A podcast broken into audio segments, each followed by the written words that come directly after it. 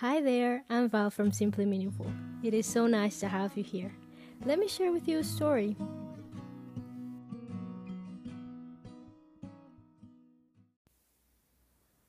The other day, I was talking to a friend of mine, and she was telling me about a difficult work situation she's going through. And she was saying to me, I get all these worries sometimes about what if and I still struggle so much with understanding the concept of giving my anxiety and fear of the future to God.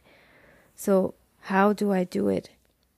And she was telling me, I remember that same question I asked the Holy Spirit for such a long time, just for so many years, kept asking Him to explain it to me. Like, how? How does it work? because sure, it's something I've always heard in 1 Peter 5 7, the Bible says to cast all our anxiety on God because He cares for us. And I was saying to God, help me to understand it in a practical way when I say to you, okay, I hand this over to you. So there you go, you have it. So now I can rest, right? Like I don't have to deal with it anymore. And in that moment, I understand I didn't understand. Sorry, I remembered that last week I had to return a package from Amazon. That for weeks I had brought it with me in the car and it was just making room in my trunk. I had ordered a devotional and apparently some pages had gotten wet and dried out at the office and they decided to send it out anyway.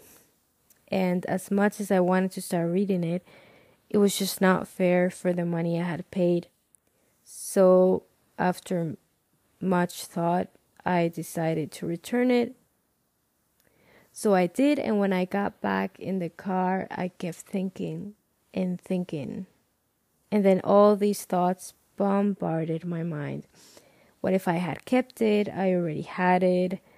I could have just ignored the fact that the pages were in bad condition. No, but it was expensive, and besides, I could not turn the page well because they are all hard and dry. But yeah, it was a good decision to return it and wait for the refund, wasn't it? And I said to myself, okay, let's see. You drove all the way, handed over the package to the lady, and left. You don't have it anymore. Like, it's gone. So why are you still wasting time and mental patterns worrying about it if it's no longer in your hands for you to deal with? Let the lady do her job. And then I thought, I think I just understood what it's like to give you something, God. It really made no sense to keep worrying about what decision would have been better, or if I was gonna get my refund or not, so why was I still holding on to something I had given to someone else to take care of? And why do I think it is different with God just because I don't see the action with my physical eyes? Maybe symbolically, I could drive to a place, maybe a lake, every time I want to give something to God to make me more conscious of the fact that when I leave there, the situation, the anxiety, the fear of not being in control stays there, and I leave.